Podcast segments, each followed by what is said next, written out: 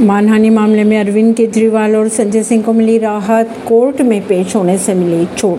अरविंद केजरीवाल और संजय सिंह की अगर बात की जाए तो गुजरात यूनिवर्सिटी की छवि खराब करने के आरोप थे इन पर।